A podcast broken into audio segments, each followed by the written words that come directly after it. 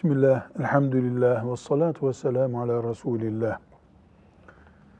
Riyazu Salihinden Sıla-i Rahim ile ilgili hadisi şerifleri okuyoruz.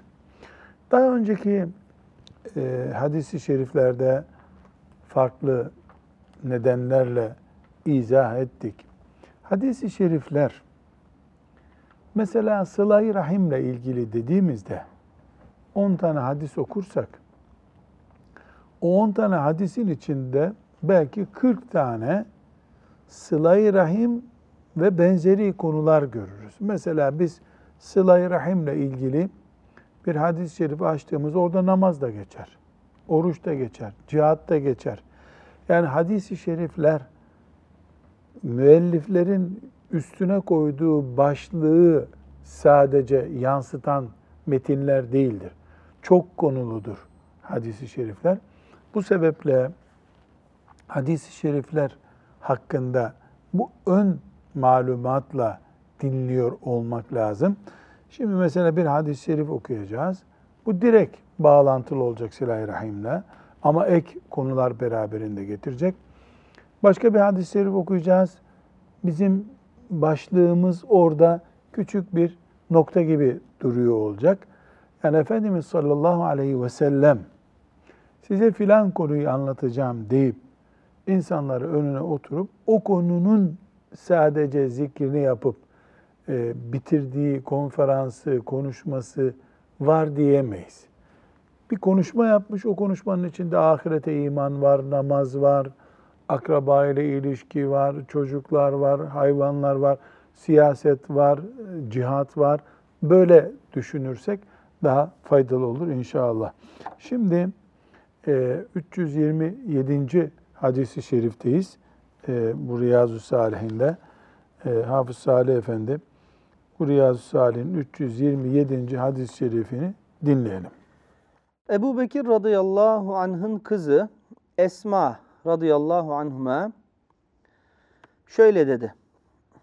İslamiyet'i kabul etmemiş olan annem Resulullah sallallahu aleyhi ve sellem zamanında yanıma gelmişti. Resulullah'ın görüşünü almak için annem beni özleyip gelmiş, ona ikramda bulunabilir miyim diye sordum. Peygamber aleyhisselam evet annene iyi davran buyurdu. Ebu Bekir radıyallahu anh'ı tanıyoruz. Onun kızı Aişe anamızı da tanıyoruz. O Aişe'nin büyük ablası Esma var. Esma 13-15 yaş arası büyük Ayşe annemizden. Ablası yani. Dolayısıyla Esma Efendimiz sallallahu aleyhi ve sellemin baldızı olmuş oluyor. Bu Esma isimli sahabi rivayet ediyor. Annesi Müslüman değil iken bir dönem Müslüman olmadan gün geçirmiş demek ki.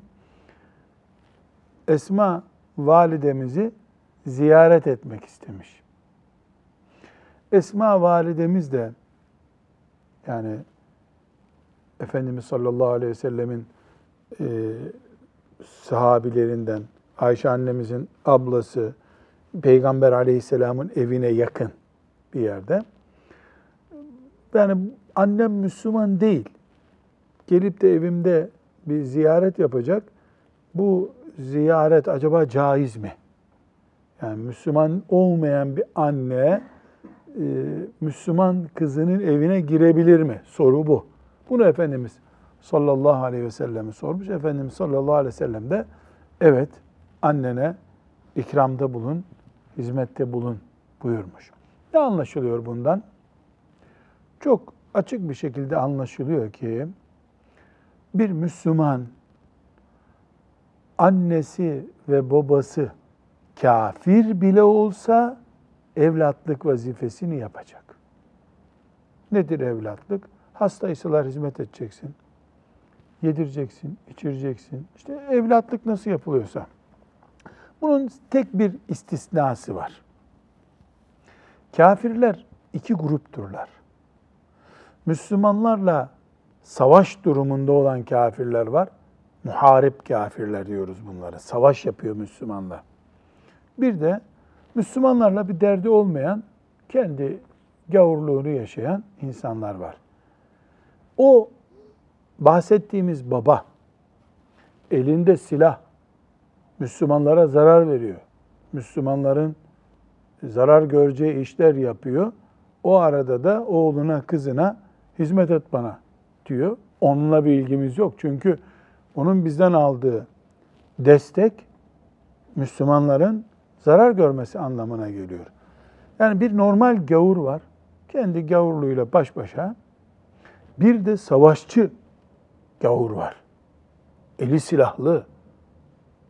Ne tür silahla Müslümana zarar veriliyorsa artık buradaki izni sallallahu aleyhi ve sellemin tabii ki annene hizmet edeceksin diye Esma validemize verdiği izin normal Müslümanlarla bir alıp vereceği olmayan ama Müslüman da olmamış bir baba ve anne için geçerli.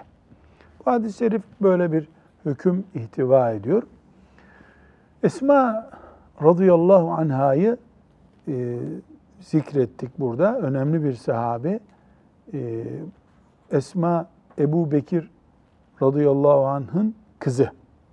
Ayşe annemizin büyük ablası. Abdullah İbni Zübeyir radıyallahu anh'ın da annesidir. Abdullah İbni Zübeyir, e, Efendimiz sallallahu aleyhi ve sellemin Medine'ye hicretinde doğan ilk çocuklardan. ilk çocuklardan ve ümmeti Muhammed'in halifelerinden. Esma Hanım, e, Müslüman kadının kocası ile ilişkilerinde en iyi örnek kadınlardan bilinir. Zübeyir radıyallahu anh ile olan evlilikleri çok kaliteli bir örnek. Yani örnek Müslüman kadın Esma radıyallahu anh'a. E, çok yürekli, cesaretli kimliği var.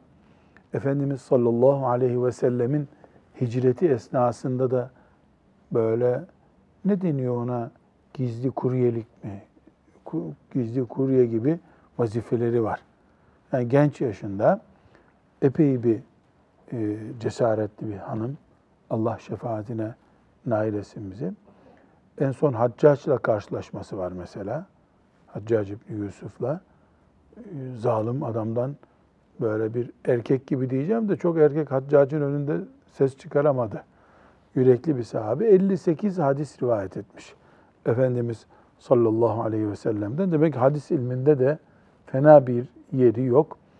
100 e, yaşında vefat etmiş. Ve çok güzel şey, Salih Hafız çok önemli. 100 e, yaşında aklına ve bedenine hiçbir e, arıza gelmeden ölmüş, hiçbir dişi yerinden çıkmamış. Yani 100 yaşında bir genç kız gibi vefat etmiş.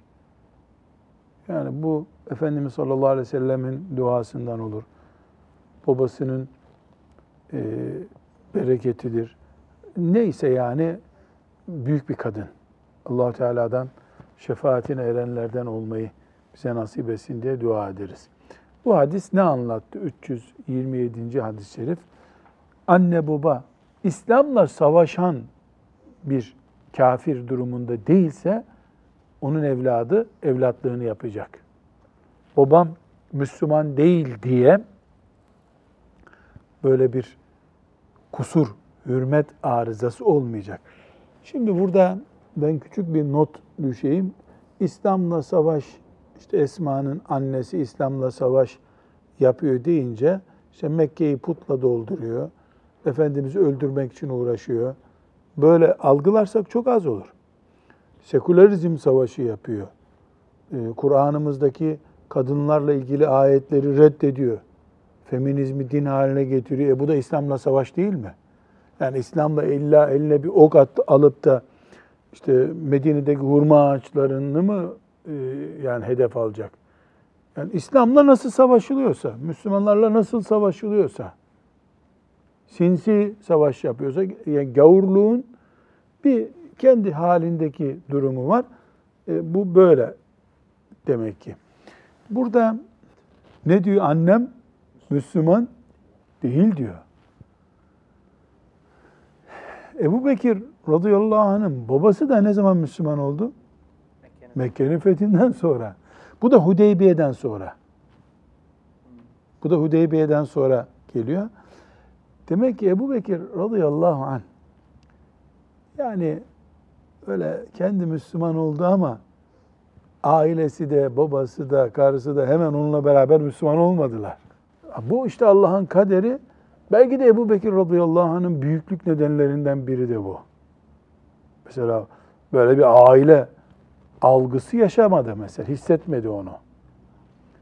Elhamdülillah e, biz büyüklüğünü takdir edip rahat ediyoruz ama e, onlar o büyüklüğe çok kolay gelmediler. Evet. 328. hadisi şerif, uzunca bir hadis-i şerif. Ee, Abdullah İbni Mes'ud isimli büyük, siz bir şey mi söyleyeceksiniz Hasan Hocam? Ha buyur. Şimdi inanmadıkları e, boşanma sebebi olmuyor o zaman. Ee, kocası olsaydı kafir, kendisi Müslüman olunca boşanma nedeni olacak. Kadının inanmayışı boşanma Yani sebebi değil. hanımının Müslüman e, olmaması zaten e, evlilikle ilgili hükümler de tam gelmediği bir dönem o dönem.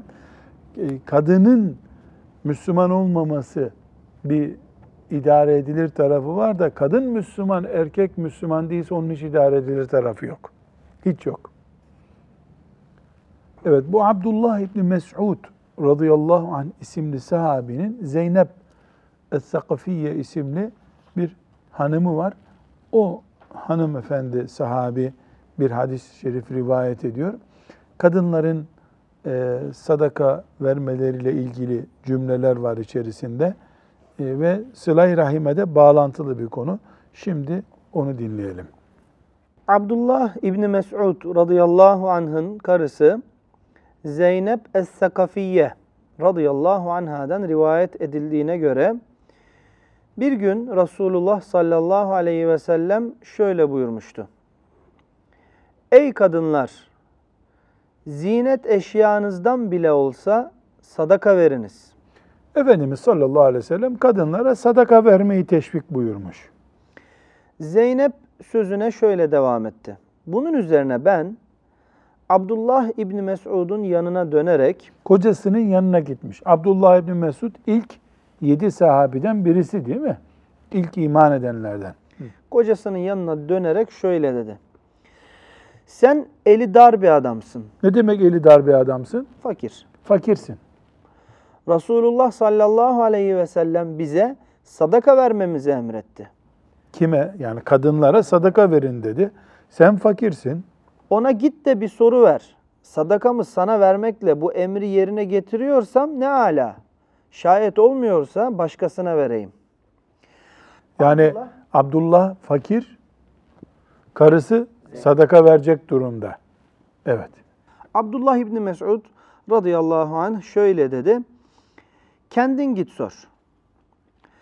Ben de gittim. Resulullah sallallahu aleyhi ve sellemin kapısına varınca ensardan bir kadının orada beklediğini gördüm. Meğer onun derdi de benimkinin aynıymış. Neymiş derdi? Ya sadakamı kocama vereyim ben. Koca fakir, kadın zengin. Resulullah sallallahu aleyhi ve sellemin huzuruna girmeye de pek çekinirdik. Edepten tabii. İçeriden Bilal çıkıverince ona Resulullah sallallahu aleyhi ve selleme git de kapıda iki kadın bekliyor ve kocalarıyla kendi yetimlerine verecekleri sadakanın kabul olup olmadığını soruyorlar de. Ama bizim kim olduğumuzu söyleme dedik. Yani bir kadın diyor de.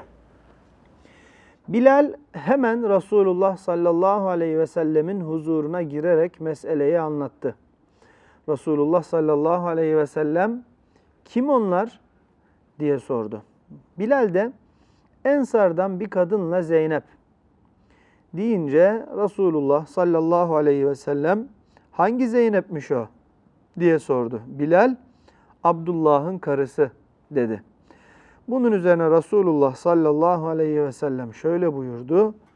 Onlar böyle yapmakla iki sevap birden kazanırlar. Biri yakınlarını himaye sevabı, diğeri de sadaka sevabı. Ne yapmakla? Sadakalarını kocalarına vermekle. Çünkü o ensar kadınının da Abdullah'ın karısı Zeynep'in de radıyallahu anhum cemiyan dertleri ne? Kocalarımız sadakaya muhtaç insanlar. Biz sadaka veriyoruz. E bunu verelim kocamıza o zaman diye merak etmişler. Ama bunu da Efendimiz sallallahu aleyhi ve selleme sormadan yapmamışlar. Ki sahabe mantığı hiç sormadan şey yapması mümkün değil. Bunun üzerine Efendimiz sallallahu aleyhi ve sellem işte iki türlü sevap kazanırlar. Hem bir sadaka veriyor, sevap kazanıyor. Hem de kocasına iyilik yaptığı için bir sıla-i rahim burada geliyor işte. Bir bağ var. Mesela torununa veriyorsun, yeğenine veriyorsun, kocana veriyorsun. Bu bağ bir akrabalık, sıla-i rahim gücü getiriyor. Bundan bir sevap kazanıyorsun. Sadaka da vermiştin zaten sevap kazanıyorsun. Burada asıl mesele şu. Kadın kocasını bakmak zorunda değil. Onun için de sadaka verince tak yerini buluyor. Ama koca karısını bakmak zorunda. O ona götürüp zekatını verse olur mu? O zaman ters olur. Niye? Çünkü zaten bakmakla yükümlüsün. Bir taşla iki kuş vurmuş olursun. Kadın verirse öyle değil ama kadın yükümlülükten kurtulmuş oluyor. Burada e, hadis-i şerif zaten çok açık. Fakat tatlı üç nokta var burada. Bir, biz ashab-ı kiramın alimleri derken hep erkeklerini kastetmiyoruz. Kadın da şeriatın en ince meselelerini merak ediyor. Peygamber aleyhisselamdan gidip öğreniyor. O zaman ilim Müslüman erkeğin sorumluluğu değil. Müslüman sorumluluğudur. Erkek ve kadın aynı bu konuda. Diyoruz ya Ebu Hanife'miz var, Ümmü Hanife'miz de olsun. Ümmü Hanife de yetiştirelim. Yetişsin. Bu bir. İki, gayet açık bir şekilde iki tane sahabi kadını burada sadece önümüze çıktı. Belki e, kaç tane daha vardır böyle. E, kendileri zengin, kocaları fakir. Demek ki koca zenginse kadın zengin olur diye bir kural yok. Kadın çok servet sahibi, sadaka verecek kimse olur. Kocası da fakir olabilir. Bütçeleri, kadın ve kocanın bütçelerinin ortak olması gerekmiyor. İkinci mesele bu. Üçüncü mesele burada satır arasına sıkışmış çok güzel bir başlık var. Şimdi hanım bir şeyi merak ediyor, kocasına danışıyor. Peygamber sallallahu aleyhi ve sellem'den bunu öğrenelim diyor. Sen git diyor, yok sen git diyor. Bunun adına biz şeriatta istişare diyoruz. Şura diyoruz. Aynı zamanda bu hadisi şerif Müslüman bir ailede işlerin şura ile yani aralarında görüş alışverişiyle çözülmesi gerektiğini öğretiyor bize. Ne erkek fikirleriyle kral gibi olursa doğru olur ne de kadın benim dediğim olmazsa ben o zaman küserim dediğinde iş doğru olur. Herkes görüşünü belirtir. Sonra gidersin peygambere sorarsın doğrusu nedir? Peygamber sallallahu aleyhi ve sellem yoksa müftüye sorarsın, bir alime sorarsın. İlla insanlar e, görüş alışverişinde bulunmalıdırlar. Hele ailede bu her yerden daha fazla olmalıdır. Bu mübarek hadisi şerif bize bunu anlatmış oldu. Sallallahu aleyhi ve sellem Efendimizin günlerinden. 329. hadisi şerifi şimdi okuyalım. Ebu Sufyan Sahr İbni Harp radıyallahu anh'ten Heraklius kıssasına dair uzun hadiste rivayet edildiğine göre Heraklius Ebu Sufyan'a Peygamber aleyhisselamı kastederek o size ne emrediyor diye sordu. Ebu Sufyan dedi ki ben de onun bize sadece Allah'a ibadet ediniz, ona hiçbir şeyi denk tutmayınız, dedelerinizin taptığı şeyleri bırakınız dedi. Ayrıca bize namaz kılmayı, doğru ve iffetli olmayı, akrabayı görüp gözetmeyi emrettiğini söyledim diyor. Bu Ebu Süfyan radıyallahu anh Heraklius ile karşılaşıyor. O zaman Herak, e, yani Müslüman olmadığı zamanlarda. Heraklius kim? Bizans imparatoru. O ona Muhammed ne anlatır diye soruyor. Uzaktan soruyor işte. Yani Efendimiz sallallahu aleyhi ve sellemi kabul etmiyor. Ama merak O da ona Allah'a ibadet etmemizi, şirk koşmamamızı der bize diyor. Ee, peki sonra namazı emreder, sadakayı emreder, doğruluğu emreder ve sılayı rahime emreder diyor. Heraklius ne cevap veriyor o zaman?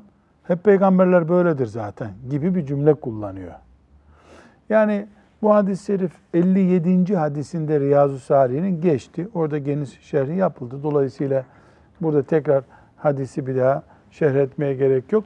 Ama e, Efendimiz sallallahu aleyhi ve sellem ta Medine'nin ilk günlerinden itibaren demek ki Allah'a şirk koşmamak, yalnız Allah'a ibadet etmek, namaz, doğruluk, sadaka ve sıla-i rahimi hep gündeme getiriyor. Kıyamete kadar da Müslümanların iş listesinde bunlar bulunacak. 330. hadis-i şerife geçelim. Ebu Zer radıyallahu anh'ten rivayet edildiğine göre Resulullah sallallahu aleyhi ve sellem şöyle buyurdu. Siz bir para birimi olan kıyraatın kullanıldığı bir yeri mutlaka fethedeceksiniz. Diğer bir rivayette şöyle buyurdu. Siz kıyraatın kullanıldığı Mısır'ı fethedeceksiniz.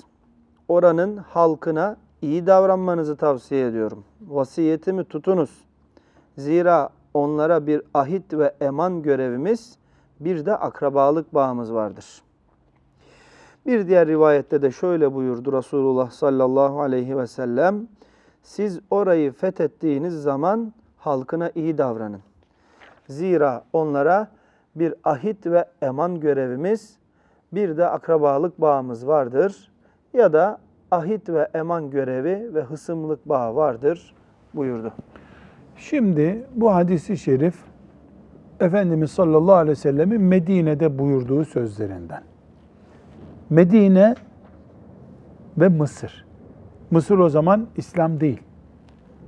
Efendimiz sallallahu aleyhi ve sellem Mısır'ı fethedeceksiniz. Bu üç rivayetin ortağını şimdi konu. Mısır'ı fethedeceksiniz. Ama Mısır'la sizin bir akrabalık bağınız, hısımlık bağınız var. Dikkat edin. Mısır'a merhametli davranın, saygınlıklı bir kimlik getirin. Yani Mısır'da şahsiyetiniz yerinde olsun. Akrabalık nedir? Hacer annemizin oğlu İsmail, Kureyş'in dedesi. Değil mi? İsmail Aleyhisselam Mekke'de onların dedesi. Yani baba, babaları İsmail Aleyhisselam. O da Hacer'in çocuğu. Hacer Mısırlı. Dolayısıyla bir akrabalığınız var.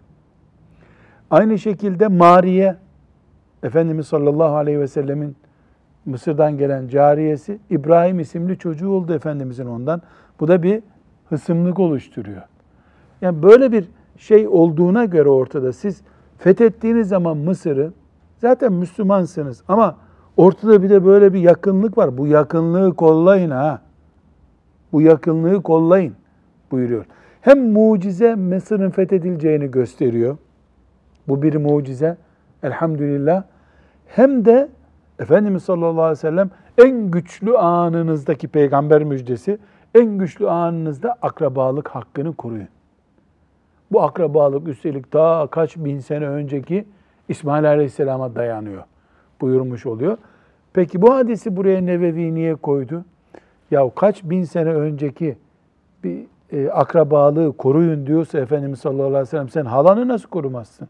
Teyzeni nasıl korumazsın? Beraber aynı köyde yaşıyorsunuz, aynı apartmanda belki oturuyorsunuz diye ders vermiş oluyor. Evet bu e, 330. hadisi şerifte önümüzde böyle mübarek bir e, kural koyuyor. Hem Efendimizin mucizesi gerçekleşti. Ömer radıyallahu anh döneminde fethedildi. Hem de Efendimiz sallallahu aleyhi ve sellem eliniz güçlüyken de ahlakınız sizinle olsun, sözünüzde durun ve akrabalığı koruyun buyuruyor. Evet, şimdi bir sonraki hadis-i şerife geçebiliriz. Ebu Hureyre radıyallahu anh şöyle dedi. Yakın akrabalarını uyar. Şuara suresinin 214. ayeti nazil olunca Hangi ayet? Yakın akrabalarını uyar. ve enzir aşiretekel akrabin. Bu ayet nazil olunca Resulullah sallallahu aleyhi ve sellem Kureyş kabilesini toplantıya çağırdı. Onlar da geldiler. Peygamber aleyhisselam kimine genel, kimine de özel olarak şöyle hitap etti. Ey Abdüşşems oğulları, ey Ka'b İbni Lüey oğulları, kendinizi cehennemden kurtarınız. Ey Abdümenaf oğulları, kendinizi cehennemden kurtarınız. Ey Haşim oğulları, kendinizi cehennemden kurtarınız. Ey Abdülmuttalip oğulları, kendinizi cehennemden kurtarınız. Kim bunlar? Kureyş'in amca çocukları. Mesela Haşim oğulları, Kureyş büyük bir sülale. Onun bir kısmı. Abdülmenaf oğulları, Abdülmuttalip oğulları hepsi birer sülale bunlar. Ey Fatıma, Kim bu Fatıma? kızı, Kızı sallallahu aleyhi ve sellem. kendini cehennemden kurtar. Çünkü sizi Allah'ın azabından kurtarmaya benim gücüm yetmez. Ama aramızdaki akrabalık bağı sebebiyle sizinle ilgimi kesmeyeceğim. La ilahe illallah Muhammedur Resulullah. Bu hadis, şimdi dersin başında söyledik ya, bu hadis nerede geçiyor? Sıla-i Rahim konusunda geçiyor. Riyazu Salihinde. E sıla-i Rahim ne demek? Akrabaya iyi davranmak vesaire. Efendimiz sallallahu aleyhi ve sellem ise işte Kureyş'te filanca çocuklar cehennemden kurtulun, filancalar cehennemden kurtulun yani iman edin diyor. Kendi kızına da kızım kendini cehennemden kurtardı, iman et diyor. Çünkü ümmeti Muhammed'in akrabalık bağı, insanlar arasındaki akrabalık bağı ahirette geçer bir akçe değil. Yani Peygamber Aleyhisselam'la aynı aileden olabilirsin, Kureyş'ten beraber olabilirsin. Ahiretin geçer akçesi, para birimi nedir? İman ve ameli salih. İmanın olacak, ibadetin olacak. Ahirette geçer başka bir şey yok. Efendimiz sallallahu aleyhi ve sellem bunu söylüyor. Kendi kızını da özellikle niye devreye sokuyor? Ailesinden hitap edebileceği yanında olan bir o var orada çünkü. Bir o var orada. Kızım yani sen bile dikkat et. Sen bile dikkat et. Bu noktayı bitirirken de akrabalık gözetmeye devam ediyorum ben gene. Ama bu gözetme dünya üzerinde geçerli. Dünya işlerin ahirette yok akrabalığımız buyuruyor. Bu çok önemli bir nokta. Küçük bir soru belki izah etmemiz lazım. Hani şefaat haktı? İman edene şefaat var. Ahirete imanla gidersen ve imanını kurtarmış biri olarak mahşerde bulunursan Peygamber sallallahu aleyhi ve sellemin şefaati var. Ama o şefaatte aldım seni getirdim kurtardım değil bir rica neticede. Allahu Teala kabul buyurursa şefaati mağfiret görürsün. Kesin bizim cennet garanti düşündün mü şefaati hak etmezsin zaten. Maazallah. O zaman ipi koparmış olur insan. 331. hadisi şerifti bu. Bir pratiğini görmüş oluruz. Ama burada çok önemli Hafız Salih. Sıla-i Rahim'i son nokta bu kadar büyük uyarı yapıyor. Sonra da buyuruyor ki akrabalığı kolluyorum dikkat edin diyor. Ama burada kolluyorum ahirette bir faydam yok size. Evet. 332. hadisi şerifi dinleyelim. Ebu Abdullah Amr ibn As radıyallahu anhuma şöyle dedi. Resulullah sallallahu aleyhi ve sellemi gizli değil açıkça şöyle buyururken dinledim. Yani herkesin önünde böyle bir özel bir toplantıda değil. Herkesin önünde şunu buyurmuştu. Akrabam olan filan oğulları ailesi benim dostlarım değildir. Benim dostlarım Allah Teala Allah Teala ile iyi müminlerdir. Allah'tır ve iyi müminlerdir. Fakat ötekilerle aramızda akrabalık bağı bulunduğu için kendileriyle ilgimi kesmeyeceğim. Ya Allah. Yani bir defa büyük bir ilan yapıyor. Ne diyor? Benim dostum Allah'tır. Ve onun mümin kullarıdır. Ama diğer akrabalarım silip atmadım onları. Silip atmadım. Onlar da benim akrabam. Akrabalığımız devam ediyor. Bu bir resmi ilişki duruyor akrabalık o zaman. Onu koruyoruz. Yani sen Müslüman olmadıysan amcalıktan attım seni. Böyle bir şey yok. Sen madem Müslüman değilsin, teyzem sayılmazsın. Teyzelik dindarlıkla ilgili bir şey değil. Allah öyle yaratmış. Bu husus bir kere daha Sıla-i Rahim Efendimiz sallallahu aleyhi ve sellemin nereye koyduğunu gösteriyor. Ama iş muhabbete gelince müminler aralarında dost olurlar. Kafirlerle bu tür bir dostluk olmaz. Akrabalık bağı ne zaman canlı tutuluyor? Dedik ki savaşçı durumda değillerse, onlar Müslümanları kökten imha etmek gibi bir plan yaparken, öyle bir projede adam, öyle Müslümanları imha etmek derneğinde başkan yardımcısı adam, onunla bizim akrabalık bir şey kalmaz ki artık. Enayice gidip ona kendimizi teslim edemeyiz. Bunun haricinde yalnız akrabalığımızı koruyoruz, saygın duruyoruz. Müslümanlık olarak biz onlara bir düşmanlık yapmıyoruz. Müslümanız diye, onlar Müslüman değil diye bir adavet, düşmanlık aramızda olmuyor. Ama İslam vakarını koruyoruz. Buna ne deniyor? El vela vel bera akidesi deniyor. Yani dost Allah'tır. Allah'a iman edendir. Allah'a yakın olmayan, Allah'a iman etmeyen benim öz bir dostum değildir. Onun dünyası ayrı, benim dünyam ayrı. Bu onu imha etmek, yok etmek, aramızda savaş konumu oturtmak anlamına gelmiyor. Yüreğimde yeri yok adamın. Mahallemde yeri var, apartmanda yeri var. Aynı lokantada yemek yiyebiliriz, helal şey yiyorsak, akrabaysak gireriz çıkarız. Yüreğimde yeri yok adamın. Yüreğime Allah girer. Allah'a iman edenler girer. Çünkü iman bağımız bizim Allah çatısı altında toplanmaya mecbur ediyor bizi. Allah çatısı altına girmeyen sadece zorunlu şartlarda beraber bulunuyoruz. Bu hadisi şerif, mübarek hadisi şerif bir kere daha Efendimizin lisanından sallallahu aleyhi ve sellem akrabalık bağını bir yere oturtuyor ama İslam kardeşliğini üst çatı olarak bizde tutuyor. Evet. Bir hadisi şerif daha 333. hadis-i şerife de bir göz atıp okuyalım.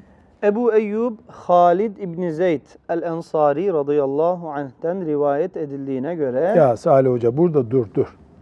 Şimdi kıyamet günü e, şefaatine nail olalım diye Ebu Eyyub Halid bin Zeyd. Halid bin Zeyd asas adı değil mi? Halid bin Zeyd. Künyesi nasıl? Ebu Eyyub. İstanbul'da nasıl biliniyor? Eyüp olarak biliniyor. Eyüp yanlış. Eyüp oğlunun adı. Kendi adı Eyüp değil. Ama Türkçe telaffuzda Ebu Eyyub demek zor olduğu için Eyüp diye kalmış öyle. Ama ne, ne kastedildiğini biz anlıyoruz. Yoksa o isim yanlış. Ebu Eyyub e, radıyallahu anh en büyük özelliğine Efendimiz sallallahu aleyhi ve sellem Medine'ye hicret buyurduğunda onun evinde misafir kalmış. Aslında bu e, ensari, en, yani en, Medineli yani. Medineli Müslüman bu. Ama orada ev, iki katlı bir evi vardı. Bir katını Efendimiz sallallahu aleyhi ve selleme tahsis etti. Ne zamana kadar? Mescit ve Efendimizin evi yapılana kadar. Ee, ama ondan önce de akabe beyatlarına katılmış. Yani Efendimiz hicret etmeden önce gidip de gel ya Resulallah diyenlerden. Bedir'e katılmış ve Efendimizin katıldığı bütün savaşlara katılmış bir sahabi.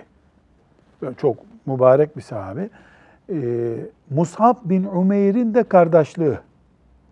Yani Efendimiz sallallahu aleyhi ve sellem Medine'ye hicret ettiğinde 500 kadar aile geldi onun ya Mekke'den. Onlardan Mekke'den gelenlerden her birini biriyle kardeş yaptı Efendimiz. وَالَّذ۪ينَ Tevvevud dâre ve liman ayetinde zikredilen bu Ebu Eyyub el Ensari radıyallahu anh'ın kardeşliği de Musab bin Ümeyr. Dolayısıyla yani tart tartabildiğin kadar ağırlığını e, büyük bir cihat ruhlu bir zat e, ve şu anda İstanbul'da Eyüp denen yerde bulunduğu tahmin ediliyor. E, Yezid isimli komutanın e, zamanında e, İstanbul'a fetih için geldi radıyallahu anh ve orada bedeninin kalması için dua etmiş. O rivayetler sabit ve İstanbul'da Allah nasip etti, kaldı. Rabbim şefaatine nail etsin. Asgari 80 yaşındaydı buraya geldiğinde. Hasan hocam sana ve bana ve Muammer abiye ders bu. Uçakla da gelmedi. Arabayla da gelmedi. En iyi ihtimalle devenin üstünde geldi.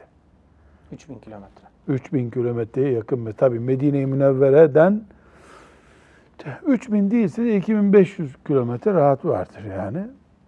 Ee, geldi. Ee, o yaşta e, ben radıyallahu anh. Çünkü hicretin 50. E, senesinde 55'e yakın senelerde geldi.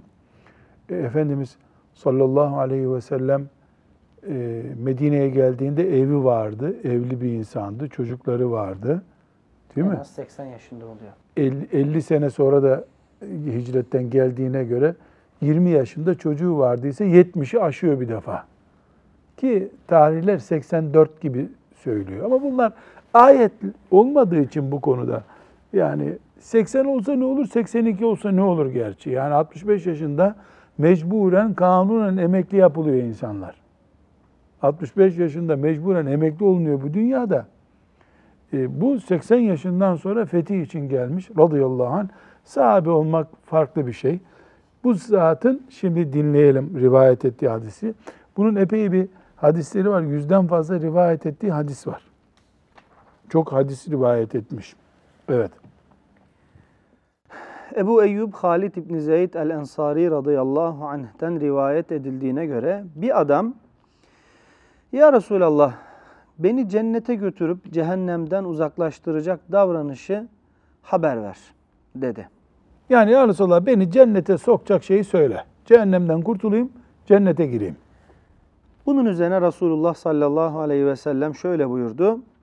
Allah'a ibadet edip ona hiçbir şeyi denk tutmazsın. Namazı kılar, zekatı verir ve akrabanı koruyup gözetirsin. Evet. Şimdi bunu uzatmaya gerek yok. Adam geliyor. Ya Resulallah. Bana bir şey söyle ki cehennemden kurtulayım, cennete gireyim. Efendimiz ona ne diyor? Şirk koşmayacaksın. Yani sadece Allah diyeceksin. Ne putun, ne sistemin, ne izimin, ne demokrasinin bir şeyin olmayacak. Allah olacak sadece. Sonra Namaz, namaz. Sonra zekat, sonra akraba. sıla-i rahim. Yap bunları gir cennete. Bu kadar. Sıla-i rahim gene ne oldu? Namazın dibine geldi oturdu hemen. Bir ekstra bir kültür değil demek ki bu. Din. Bu hadisten başka şeyler de çıkarıyoruz. Nedir o? Bir müminin cennete girmek diye bir hedefi olur. Cenneti öyle force için yani işte cennet birkaç tane köşk falan böyle denecek bir yer değil. Bak sahabenin derdi var. Cennete girmek diye bir derdi var. Efendimizin cümlesinden ne anlaşılıyor? Bu hayat belli bir sıralama ile yaşanmalı. Bir öncelikler sırası olacak müminin. İman, namaz, zekat, sıla-i rahim. Bir, bir sıralama var. Yuvarlaya yuvarlaya din yaşanmıyor demek ki. Evet sıla-i rahim çok önemli.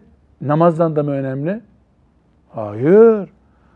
E, namaz önemli. İmandan da mı önemli? Hayır. Bir sıralama var demek ki.